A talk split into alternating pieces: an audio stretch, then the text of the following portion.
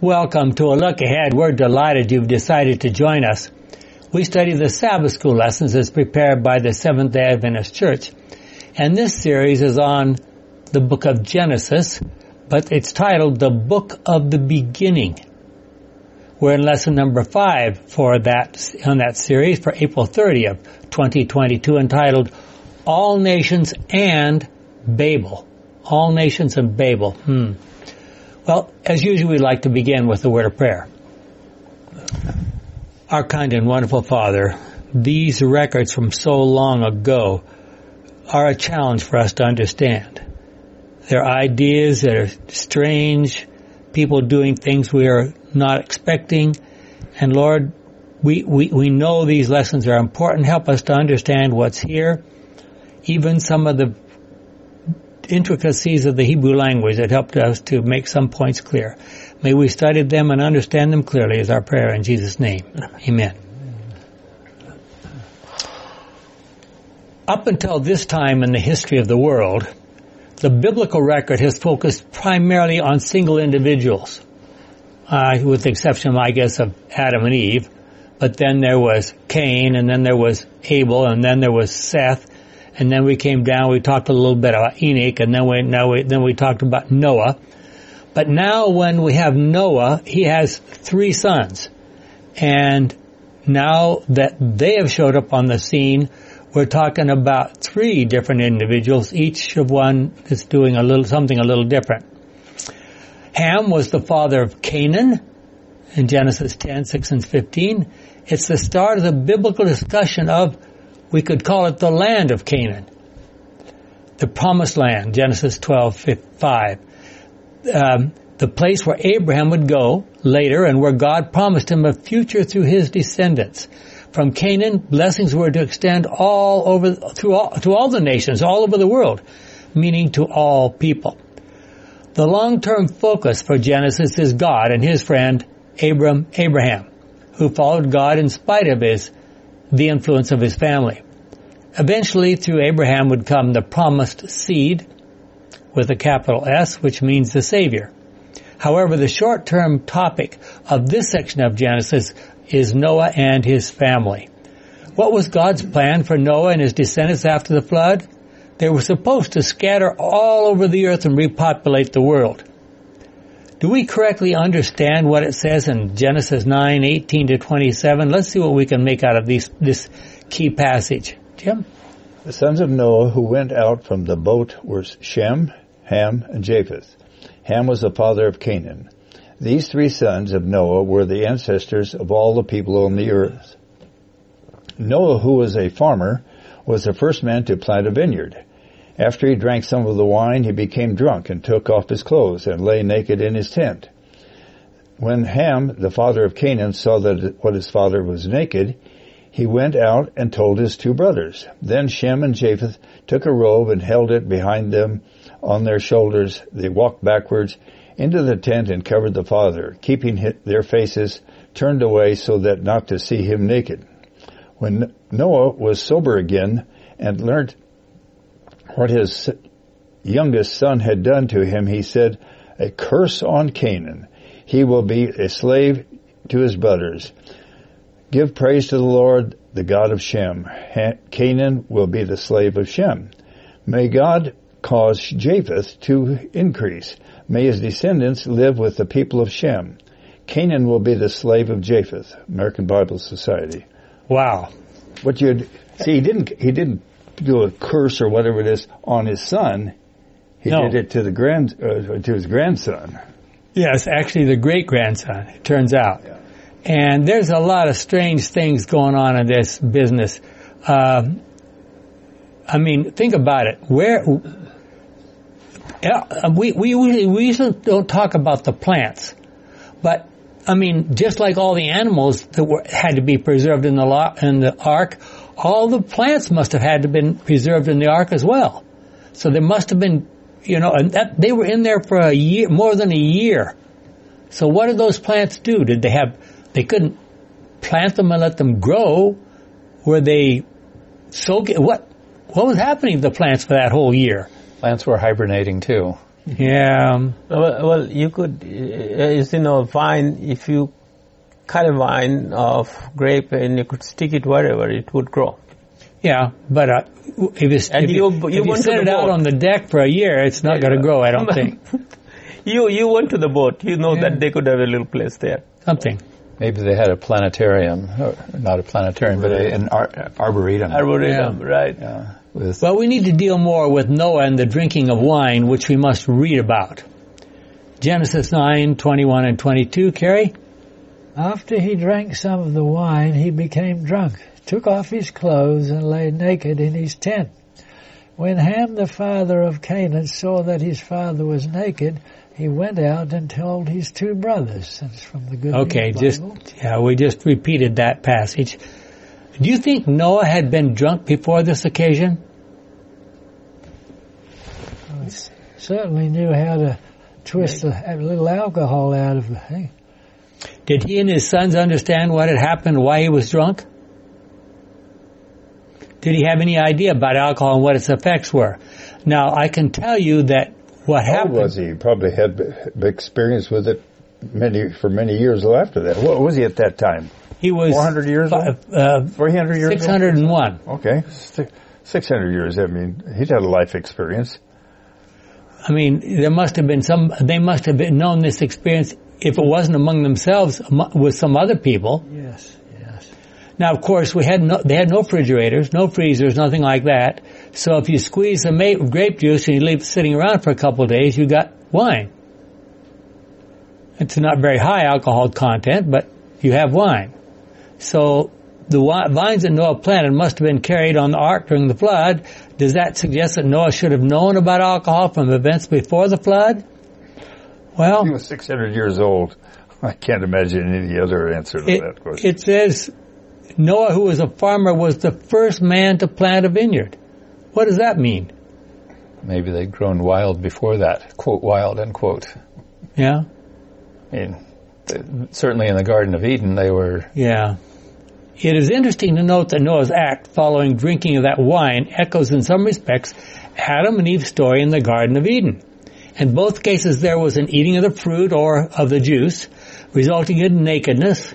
In both cases, there followed a covering, a curse, and then a blessing. Well, what do you think Ham actually saw and what did he do? Gordon? This parallel, well, this is from the Bible Study Guide. This parallel suggests that Ham did not just see furtively by accident his father's nakedness. He went around and talked about it without, uh, Wh- What evidence do we have about of that?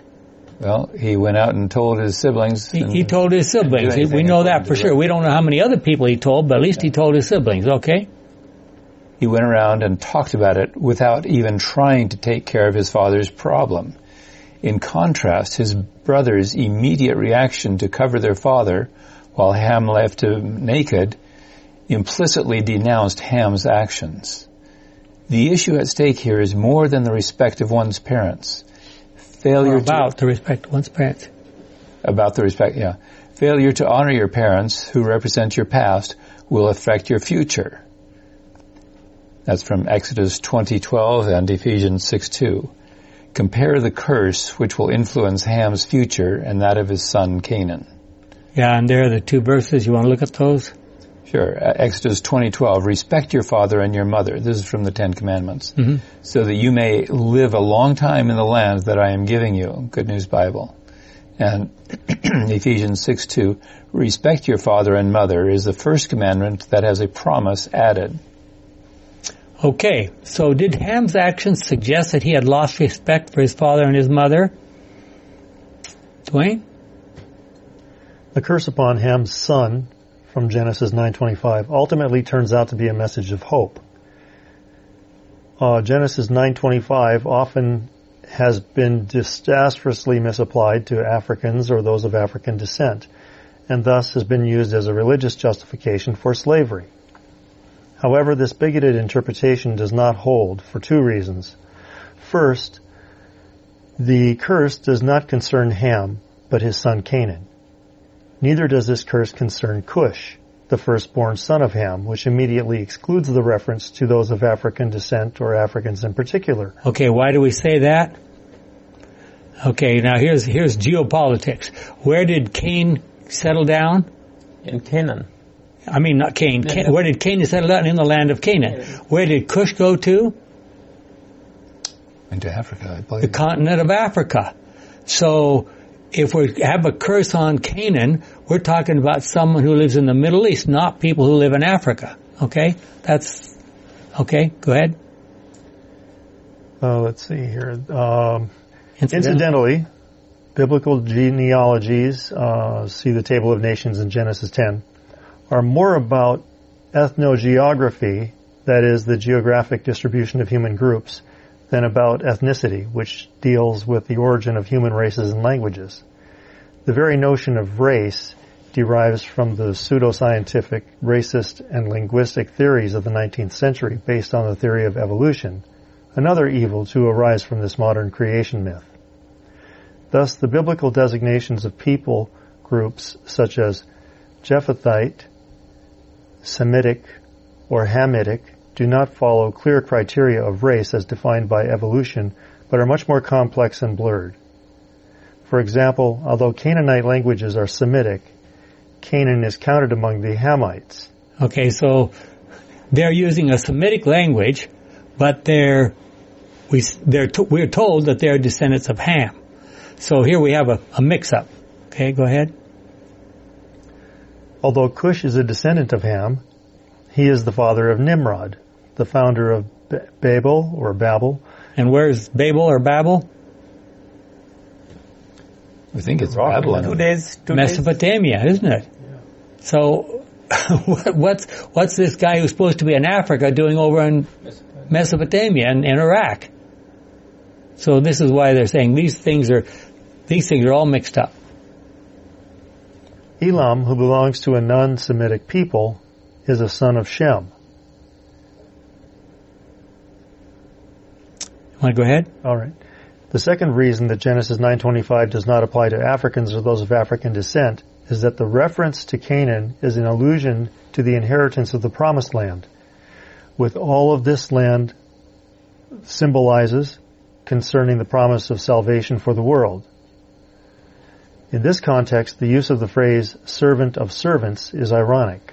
Servant of servants is a superlative meaning the, the servant par excellence and suggests a spiritual direction pointing to Jesus, the servant of servants who comes to save the world. And that's spelled out in John 13:5. And what happens in John 13? He washes the feet of the disciples. You want to read that verse? Then he poured some water into a basin and began to wash the disciples' feet and dry them with a towel round his waist. Good News Bible. Okay. Now, just to just to help people to sort of understand the challenges of this, uh, what ethnicity was Jesus? He was a Judean. He's a Jew, of course. But isn't descent come through your father? No. Yes, it's supposed to come through the father, right? Not in the Jewish line. It comes through the mother. Yeah, well, Inheritance line. yeah, okay.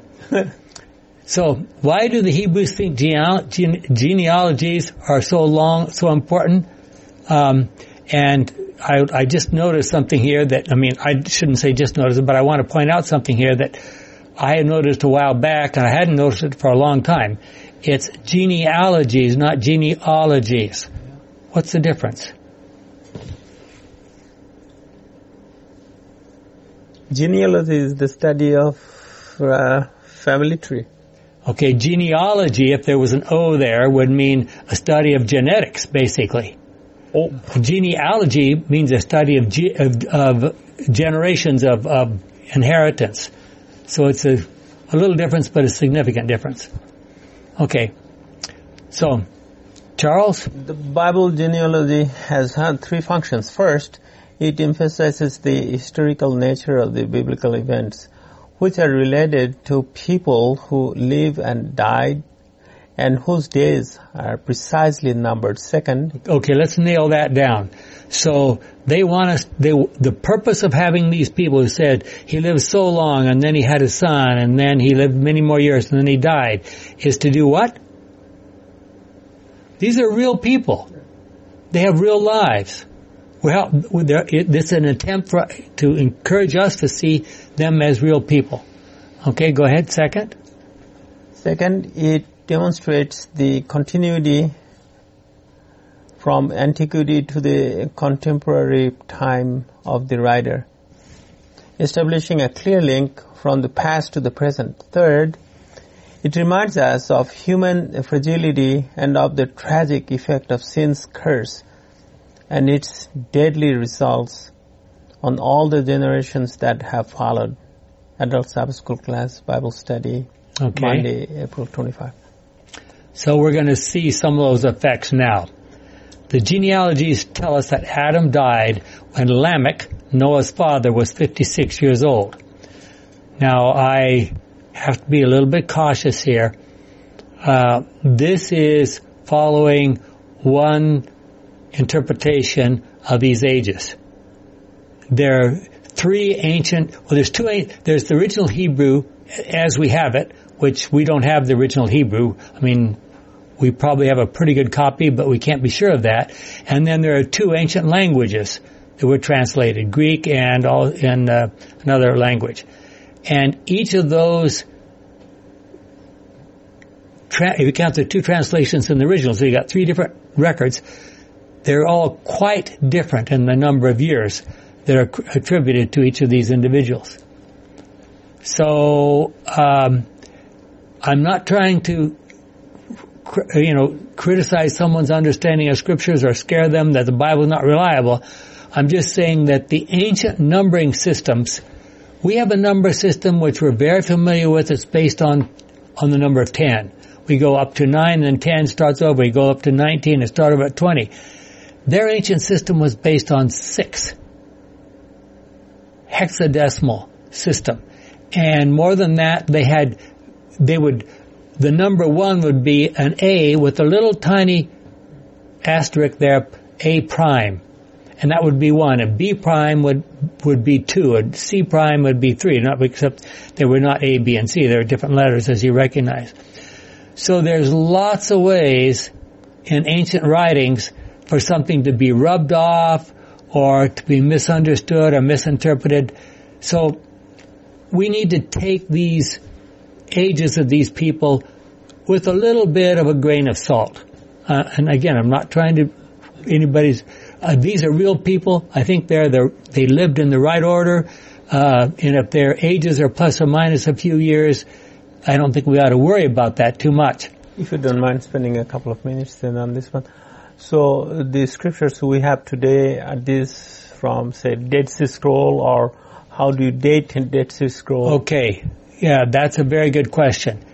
The Hebrew that we were depending upon up until about 50 years ago, and 70 years ago, I guess now, prior to the Dead Sea Scrolls, the Hebrew we were depending on was from dated about 1000 AD. Okay. So if you think Moses wrote 1500 years BC, now by the, the, the copies we had were now 2500 years old. And they had been copied. Maybe 2,500 years later. Yeah. So it had been copied and copied and copied because the Hebrew idea was if the if the text they're they're writing with with basically uh, Papyrus. on papyrus, yeah, paper thin, you know, pl- very simple paper, and they're writing with a very simple kind of ink, not like the nice inks we have now. And it was very easy for something to get rubbed off or something like that. and so the Hebrew said if a document got to a place where it looked like it had been rubbed off or something else like this, and not reliable anymore, they had to sit down, make a hand copy of the whole thing, and then burn the original. So literally hundreds and thousands of ancient copies were, were burned.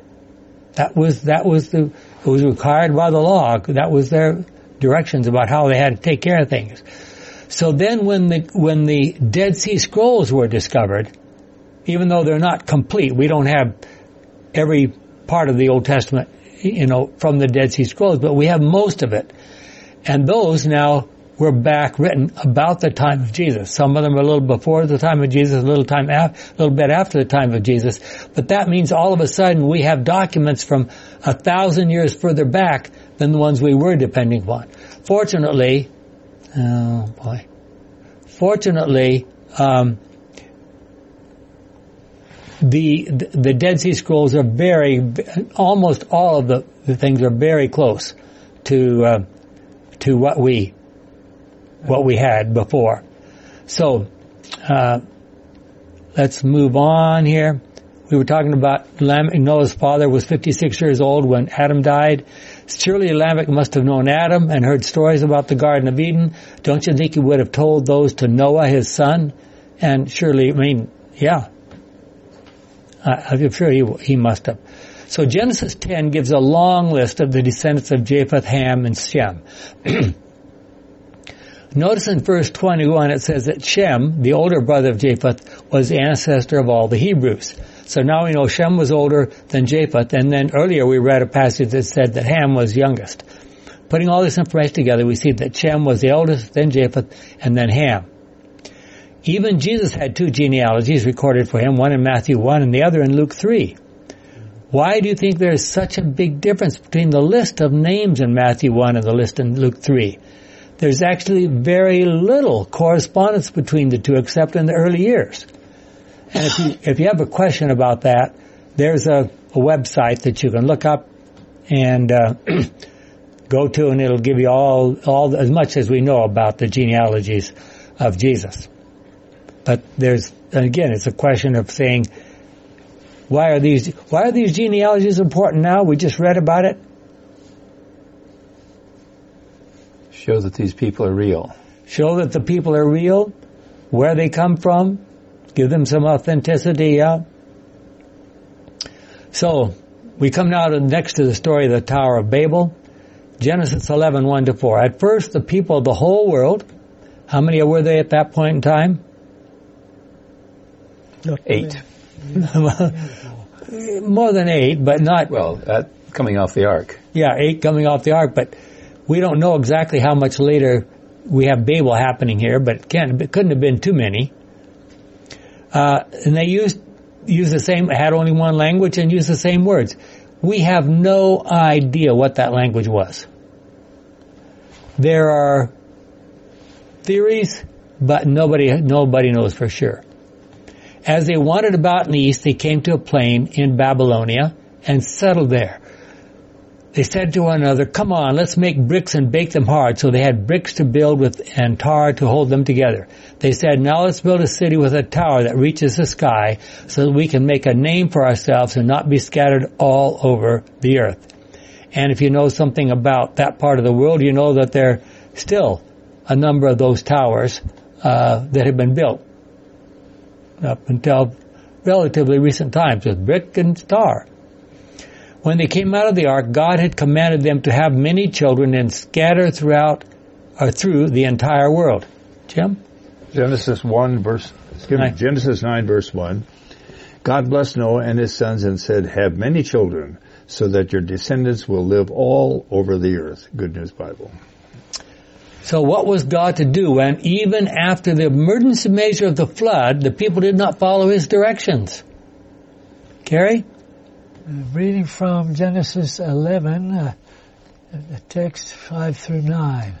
Then the Lord came down to see the city and the tower which those men had built. And he said, Now then, these are all one people and they speak one language. This is just the beginning of what they're going to do. Soon they will be able to do anything they want. Let us go down and mix up their language so they will not understand one another. So the Lord scattered them all over the earth and they stopped building the city. The city was called Babylon because there the Lord mixed up the language of all the people and from there he scattered them all over the earth. That's from the Good News Bible. Yeah, now it's um, calling it Babylon isn't quite accurate because it's really Babel, but uh, my my translation says it's probably the same place, and so they give it the more modern name. There certainly could not have been more than a relatively few people living on earth at that time, and they were all descendants of whom? Shem, Ham, and Japheth, right? Or Noah. No, Noah. And Noah, yeah. Looking carefully at the verses we just read and comparing them with the records of creation in Genesis 1, we discover that these tower builders were using the language describing God in creation. Hmm. They said, let us make a name for ourselves. What did God say? Let us make Let us make man in our image, right? That Hebrew expression is used elsewhere in the Bible only of God. And there's an example, Isaiah 63, 12 and 14. Do we know of any other creature who wanted to make a name for himself and even tried to replace God? Just one. Yes, well, maybe there's more than one, but one very preeminent one, one. prominent one. Satan himself, up in heaven. And maybe we should just look at that verse because that's an important one. Isaiah 14, 14. You said you would climb to the tops of the clouds and be like the Almighty. The people who built the Tower of Babel were following right in the footsteps of Lucifer or Satan. It's interesting to note that they were trying to build this tower in the valley of Shinar. It was there that Nebuchadnezzar later built his statue. Nebuchadnezzar tried to force the whole world to worship his statue of gold. So now we've got the same thing more or less happening again. And you know that story. Uh, Daniel 2.43 and Daniel 11.43 to 45, Revelation 16.14 to 16 tell us that at the end of time, another Babylon will also try to do the same. Okay? From the Adult Bible Study Guide, a famous French writer, a famous secular French writer in the past century said the great purpose of humanity was to try to, quote, to try, quote, to be God, end quote. What is it about us, starting with Eve in Eden in Genesis 3, 5, that gets drawn into the, into this dangerous lie? Wow. Human beings have tried in many ways to reach up and somehow approach God. But the truth is that God has to come way down in order to help us. Dwayne?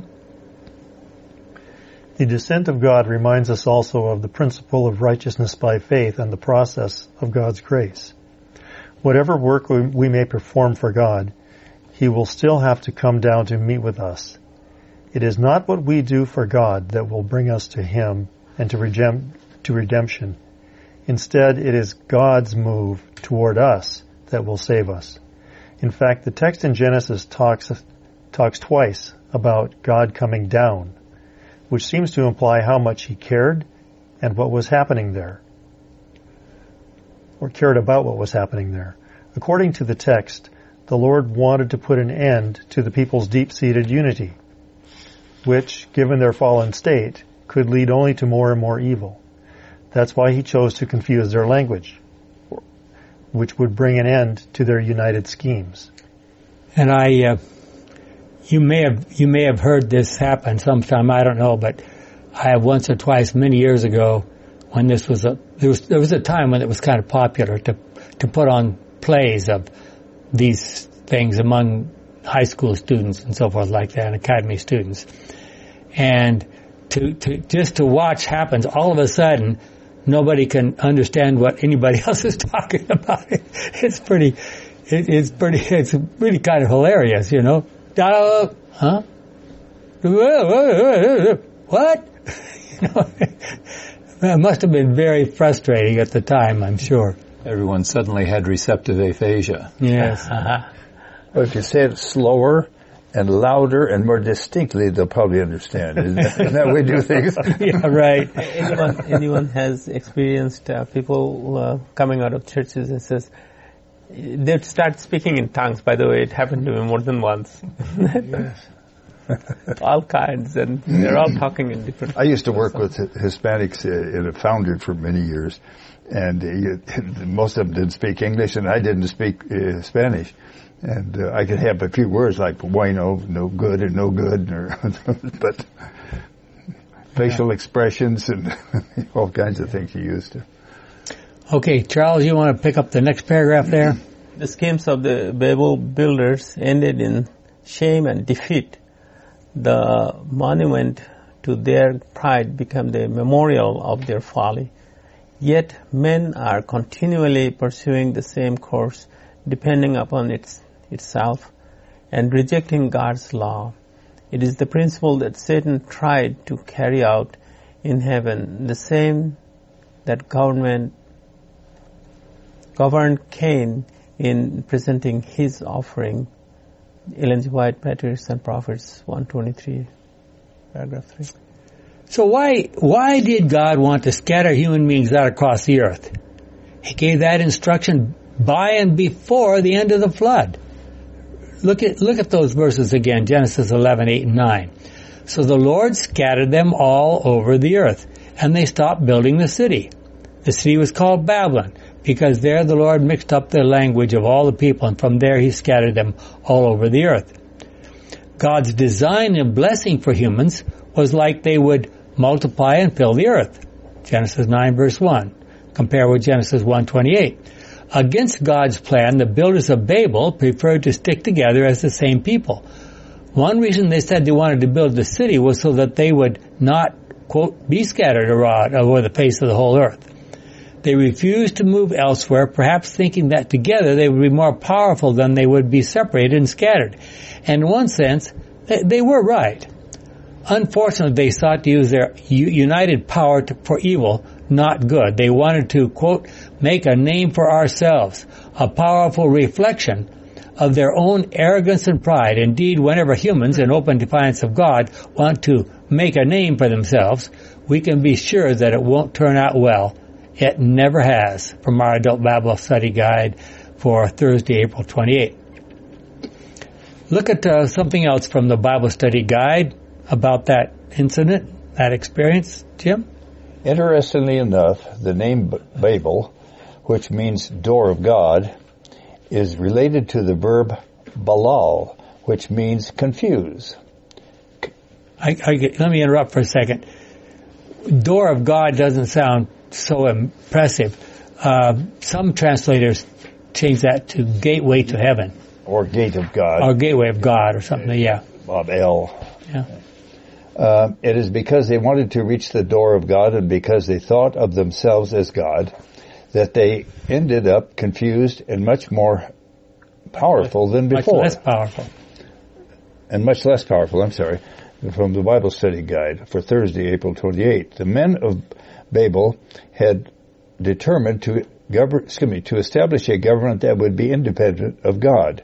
There were some among them, however, who feared the Lord, but who had been deceived by the pretensions of the ungodly and drawn into the into their schemes. For the sake of these faithful ones, the Lord delayed his judgments and gave the people time to reveal their true character. And God always does that. He says, be patient, let people develop their character, let them see, let us see. And, and they did, he does that with Satan. Think of how many years he waited to let Satan prove his let the wheat and the tares grow up together mm-hmm. and mm-hmm. it'll become apparent. It's an, all an education process yep. for everybody, for the, those that will stick around for eternity and some those will... Not just all, education, demonstration. Well, but people... Well, the yeah. net result is yeah. ed- education is redemption, and for so the and that ultimately judgment is where a person either judges for God's uh, way or against. Yep. So it's mm-hmm. it's all part of the big process. Where did we end up with? As, as this was developed? as this was developed, the sons of God labored to turn them from their purpose. But the people were fully united in their heaven-daring undertaking. Had they gone unchecked, they would have demoralized the world in its infancy. Their confederacy was founded in rebellion, a kingdom established for self-exaltation, but in which God was to have no rule or honor. Ellen White, Patriarchs and Prophets, page 123, paragraph 1. Now, when we talked about the flood, we suggested that God had to send the flood because he was down to one family that were still listening to him. And what's happening here? Again, people are not listening. Same story. He says if God doesn't do something, he's going to lose contact with the whole human race. So how often do we try to make a name for ourselves? I, uh, I believe in scientific research, and it, we've we've been benefited in many ways by scientific research. But if you look through, you just pick a, a given scientific thing, a, given school, for example, and you start going through the theses that have been written for doctorates for, from those schools, you realize that there's a whole lot of them. It seems like there's nothing. The only purpose of it was for somebody to get a degree, just to make a name for himself, discover something that someone else hasn't figured out. Well, why are we doing that? Oh, well, now I have a degree. Now I'm a PhD. Now I'm a something else. Well, um, why do we want to do that? Guess Gordon, is that yours? Yeah, I think This carries. They decided to build a city and in it a tower of such stupendous height. These enterprises were designed to prevent the people from scattering abroad in colonies. God had directed men to disperse throughout the earth to replenish and subdue it. But these Babel builders determined to keep their community united in one body and to found a monarchy that should eventually embrace the whole earth. Thus their city would become the metropolis of a universal empire. Its glory would command the admiration and homage of the world and render the founders illustrious. The magnificent tower reaching to the heavens was intended to stand as a monument of the power and wisdom of its builders, perpetual, perpetuating their fame to the last generations. The dwellers on the plain of Shinar disbelieved God's covenant that he would not again bring a flood, flood upon the earth. Many of them denied the existence of God and attributed the flood to the operation of natural causes. Others believed in a supreme being and that it was he who had destroyed the antediluvian world and their hearts like that of Cain rose up in rebellion against him. Wow. One object before them in the erection of the tower was to secure their own safety in case of another deluge. By carrying the structure to a much greater height than had re- than was reached by the waters of the flood, they thought to place themselves beyond all possibility of danger. And as they would be able to ascend to the region of the clouds, they hoped to ascertain the cause of the flood. I'm going to interrupt there for a little bit. We don't know how tall this thing was. Do you think that they actually got up to the place where they were approaching some clouds? Clouds are pretty low sometimes in mm-hmm. some places. But they had the manpower, This- and there's this- probably rocks and all kinds of stuff there they could have put into it. Yeah. Certainly the Sears Tower is getting up into the clouds. Yeah. Sears Tower in Chicago. Yes. Yeah, it's not made out of dried brick and tar either. Not much different. The- to think also how many people they would need to build something like this. yeah. And then, I mean, even if you got it up there, the flood, flood comes and the, you know, there's one little peak sticking out of the water.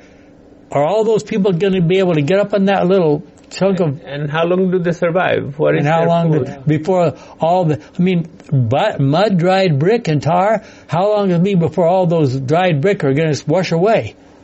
But I mean, it seems to me like this whole thing was completely a foolish operation. Okay, Carrie. Yeah? Where were where were any sons of God at this time? Well, There's no mention of them. no, I mean, they may have, Babel. what? They, they were elsewhere. They were not in Babel. Yeah, They were presumably. following the command. Presumably. Presumably. I think you're on to a point there that Deuteronomy 32, uh, 8 9, uh, when God separated the nations, it was after the, the time period we're talking about, He did it according to the sons of God. Yeah. And Israel, descendants of Jacob, Jacob was God's special portion. So they're- what are they? What are the uh, the Elohim, the sons of God? What are they doing? They're twiddling thumb. No, they're Well- they're involved in educating. What what did the serpent do? He was involved in educating and deceiving uh, Adam and Eve. The oldest, by by records that we're able to determine, the oldest establishment known to archaeologists at this point in time is up not too far from Mount Ararat in southeastern Turkey. And it's a very interesting thing. We know very little about it. It's really, really strange. Um, and, you know, who knows if maybe that's where, where the sons of Seth were while these other guys were down in the Mesopotamian valley. So we know that there's, there were some groups that were scattered out and, and elsewhere that, other than the valley of Shinar. You know, th- th- this took quite a quite a cooperative social structure. Yeah. To do this. Mm-hmm. Or slave labor. Or, or yes, that, that was the other idea. But uh, Shem, the Semites come from Shem. Mm-hmm. And they were scattered. Well, all of them were scattered right. eventually. Yeah. Mm, some from Africa claim to be Semites. Well, that's the problem. That's the problem. Yeah, just like just like the you know we we'd say that Israel is now a Semitic nation, descendants of Sem, but Canaan, right. that that's from Ham. So. Okay, Carrie. We just read just from Ellen White just a short few minutes ago, or a couple minutes, for the sake of those faithful ones, the Lord delayed His judgment and gave these people time to reveal their true character. So some of the people in that were even in Babel yeah. were on God's side and yeah. they were trying to convince the rest to now, follow God's will. I really enjoy reading these stories because it's like you're reading a real ex. Eh, did Ellen White see all this in vision? She must have. I mean, she describes it very. Anyway, Carrie, the whole undertaking. Probably narrated vision. Maybe. The whole undertaking was designed to exalt still further the pride of its projectors and to turn the minds of future generations away from God and lead them into idolatry. And that's from Ellen G. White, Patriarchs and Prophets, page 118, 5 to 119, 1. As a church, do we ever try to make a name for ourselves? Now you're going to meddling. I remember one time we we placed an art, we placed an ad in the Reader's Digest. Yes, six pages, got only four responses. The most expensive one ever. Yes, I know that one. Yeah. Okay, Gordon.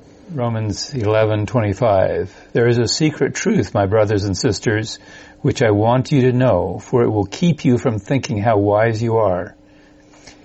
it is that the stubbornness of the people of Israel is not permanent, but will last only until the complete number of Gentiles comes to God. That's from Good News Bible. Okay.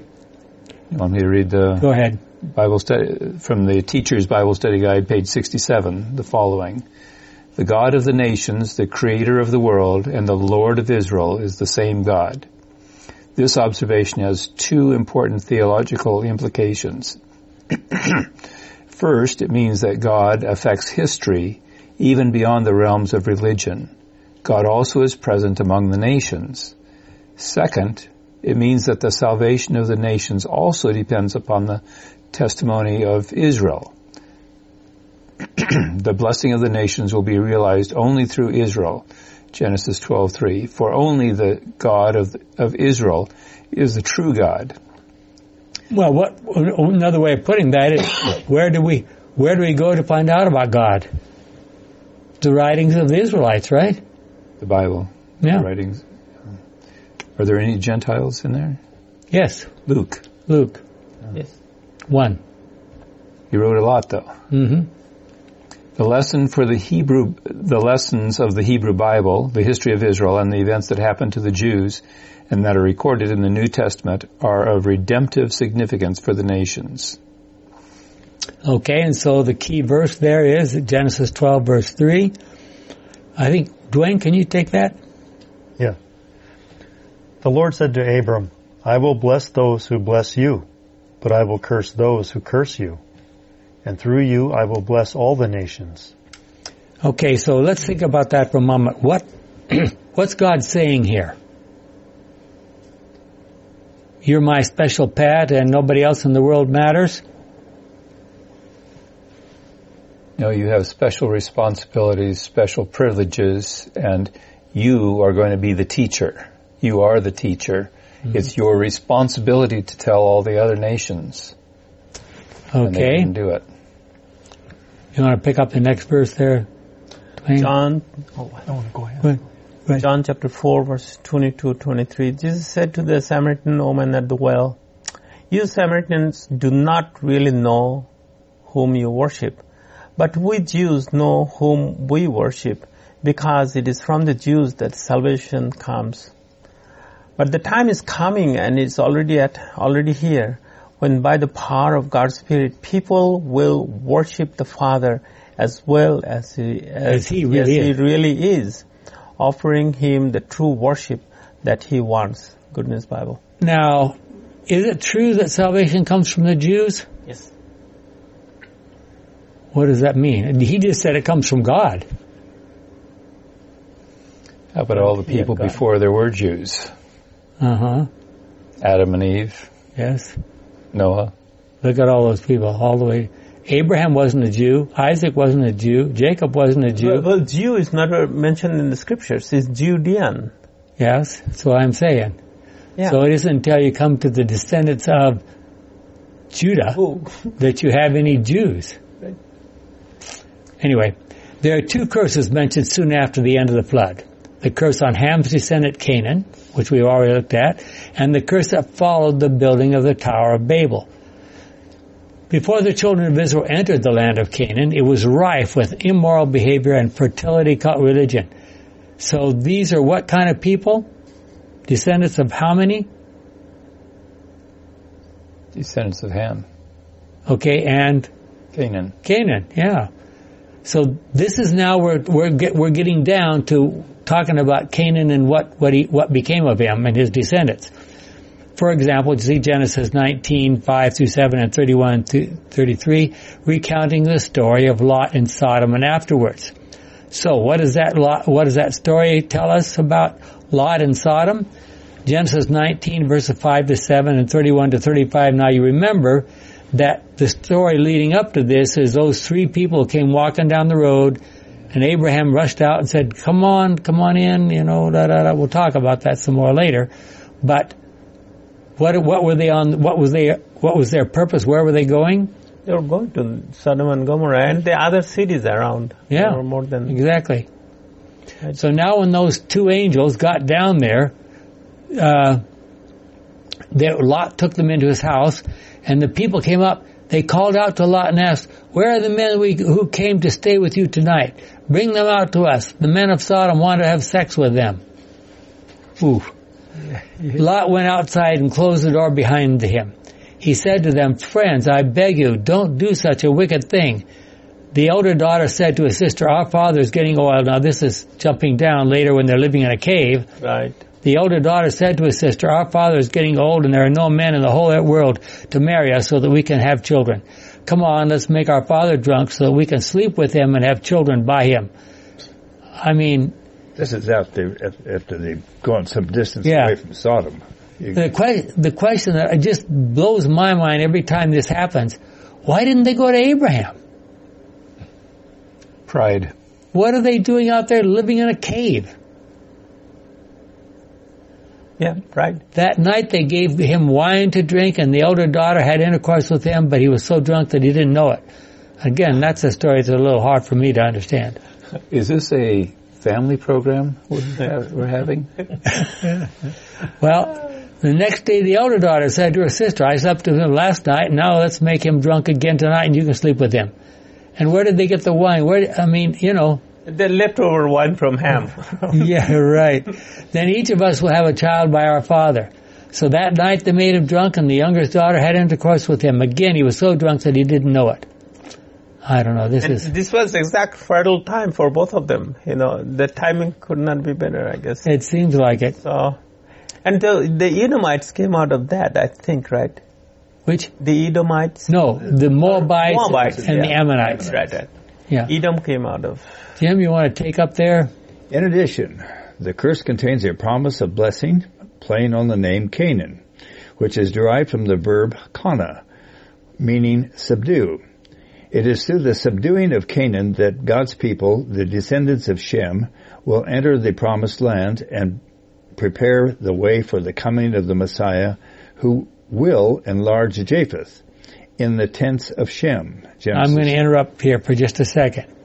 Okay, Cana means Canaan is derived from this word to be sub, subdued or meaning subdue or something like that. Does, I mean, does this really, I mean, you, you mentioned one word like that, does that really suggest that it was put there because that's going to have some effect on the Israelites coming hundreds of years, maybe thousands of years later and subduing Canaan? Uh, some of this seems a little of a little bit of a stretch to me. Anyway, go ahead. Uh, the last was from Genesis 9:27.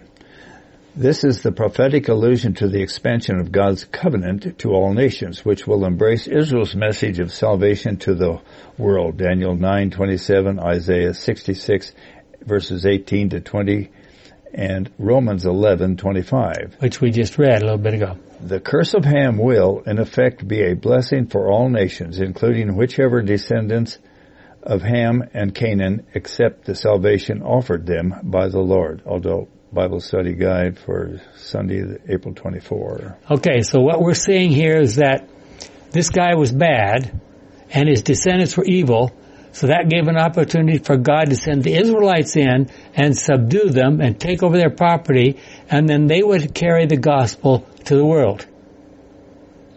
It's not too much of a stretch based upon the, uh, Deuteronomy 32, 8 and 9. I mean, you, it's kind of truncated in that short two, two verses there, but. Yeah. Think of the challenges that God faced dealing with these people. Soon after the flood, curses were multiplying. Fortunately, God can sometimes turn curses into good things. How does that happen? Carrie? Many years later, I'm sorry, many years later, Paul recognized that even in bad situations, God can work for good. Okay, Carrie. Romans 8 verse 28, we know that in all things God works for good with those who love Him, those whom He has called according to His purpose. From the Good News Bible. Now if you remember the King James Version, what does it say? All things work together. All things work together for good. Is that true? It doesn't seem that way. No, it's not true the word God is much earlier in the sentence. And so if this is correct, we know that in all things, God works for good with those who love Him. Those whom He's called according to His purpose. So here's a bad situation. It, it certainly wasn't God's ideal that these descendants of Canaan should deteriorate and deteriorate and all this kind of stuff. And so that it would provide an opportunity for the children of Israel come in to chase them out or whatever and, and, and take off their territory. So the curse on the people of the land of Canaan meant that one day it would become the home of God's faithful people. From that, from that location, the gospel spread to the entire world. Hmm. But of course, we know that things did not always go well for the children of Israel. Paul recognized that and said, in Romans 11:25 that we alluded to just before, mm-hmm. there is a secret truth, my brothers and sisters, which I want you to know for it will keep you from thinking how wise you are. It is that the stubbornness of the people of Israel is not permanent, but will last only until the complete number of Gentiles comes to God. So when these Israelites chased out the Canaanites and took over their land, they weren't all saints. right? Understatement. The land of Canaan ended up being the home of the descendants of Abraham and the future home of Jesus, the author of our salvation. The scattering of people after the building of the Tower of Babel provided for the population of nations around the world. So we know, and there's, you know, there's of course stories. I don't know how many have read the book Kon-Tiki or the books like that have been. How did people get to those islands out in the middle of the Pacific? How do they get to Australia and so forth like this? And the stories, the theories about Pangea. There was once one huge continent that broke up and, and who knows. The story of the Tower of Babel is one of the many stories in the Bible that suggest that God can get people's attention for a little while by a show, show of force or power, but the results do what? Never last very long. So what do we see in the Old Testament? We see God does something dramatic and everybody, oh, oh yes, oh yes, whatever you say God, okay fine, we'll worship you. And as soon as God lets off a little bit and says, well, but I really love you. I, I, want you to, you know, to do what's right. Oh, well, I guess we don't have to worry too much. And so back to their, back to their painful ways. I mean, how many times do they go up and down, back and forth, up and down there in the Old Testament? The first inhabitants of Babylon built the Tower of Babel not because they did not believe in God, but because they did not trust Him. They were trying to escape His power. Often in more modern times, some have suggested that if God would just step in and use His power to take charge of things, people would respect and reverence Him more. The story of the Tower of Babel should teach us that the use of force never accomplishes what God wants most. The use of force never brings what? Freedom, love, and trust. What are we supposed to learn from the story of Babel? What were the people of Babel trying to accomplish for themselves? Were they trying to make a name for themselves? Were they trying to set up leaders and an organization in opposition to God? Were they trying to protect themselves from another flood? Did they believe God's statement that He would not send another worldwide flood? And I think, I hope we've gotten enough information that we can probably answer all those questions. Or were they, or were they primarily trying to reach the clouds to determine where all that water came from, had come from? Repeatedly down through history, humans have tried to join together to form what would, in effect, be totalitarian societies, leaving no room for the differences of opinion or disagreements. Uh, we think of the story of Babel and down through the history of the Caesars. I mean, how many people, how many great, I would call them all megalomaniacs, think of Charlemagne and think of uh, the several, a number of the different Caesars all thought, okay, if we just get this all together, we could you know, we'll just conquer the world and we'll rule the world. And there's still some people like that in our day, aren't they? Do we know anyone in modern history who has tried to do something like that, like what they were trying to at the Tower of Babel? Why is it the people who start out with great ideas, seeking to be holy and united and pro- professors of truth, often become intolerant and proud? Jesus inspires us to live like Him and avoid that mistake. Do we, but we still have plenty of megalomaniacs in our day. Let's pray. Our kind and loving Father, help us to understand the lessons we should learn from the experience of the, the tower builders in Babel. Um, we don't know who had the idea to build a tower or what exactly they thought they were going to do, but clearly it wasn't within your plan. Help us to not to make those kind of mistakes today, but to follow you in humble service to others is our prayer in Jesus' name. Amen.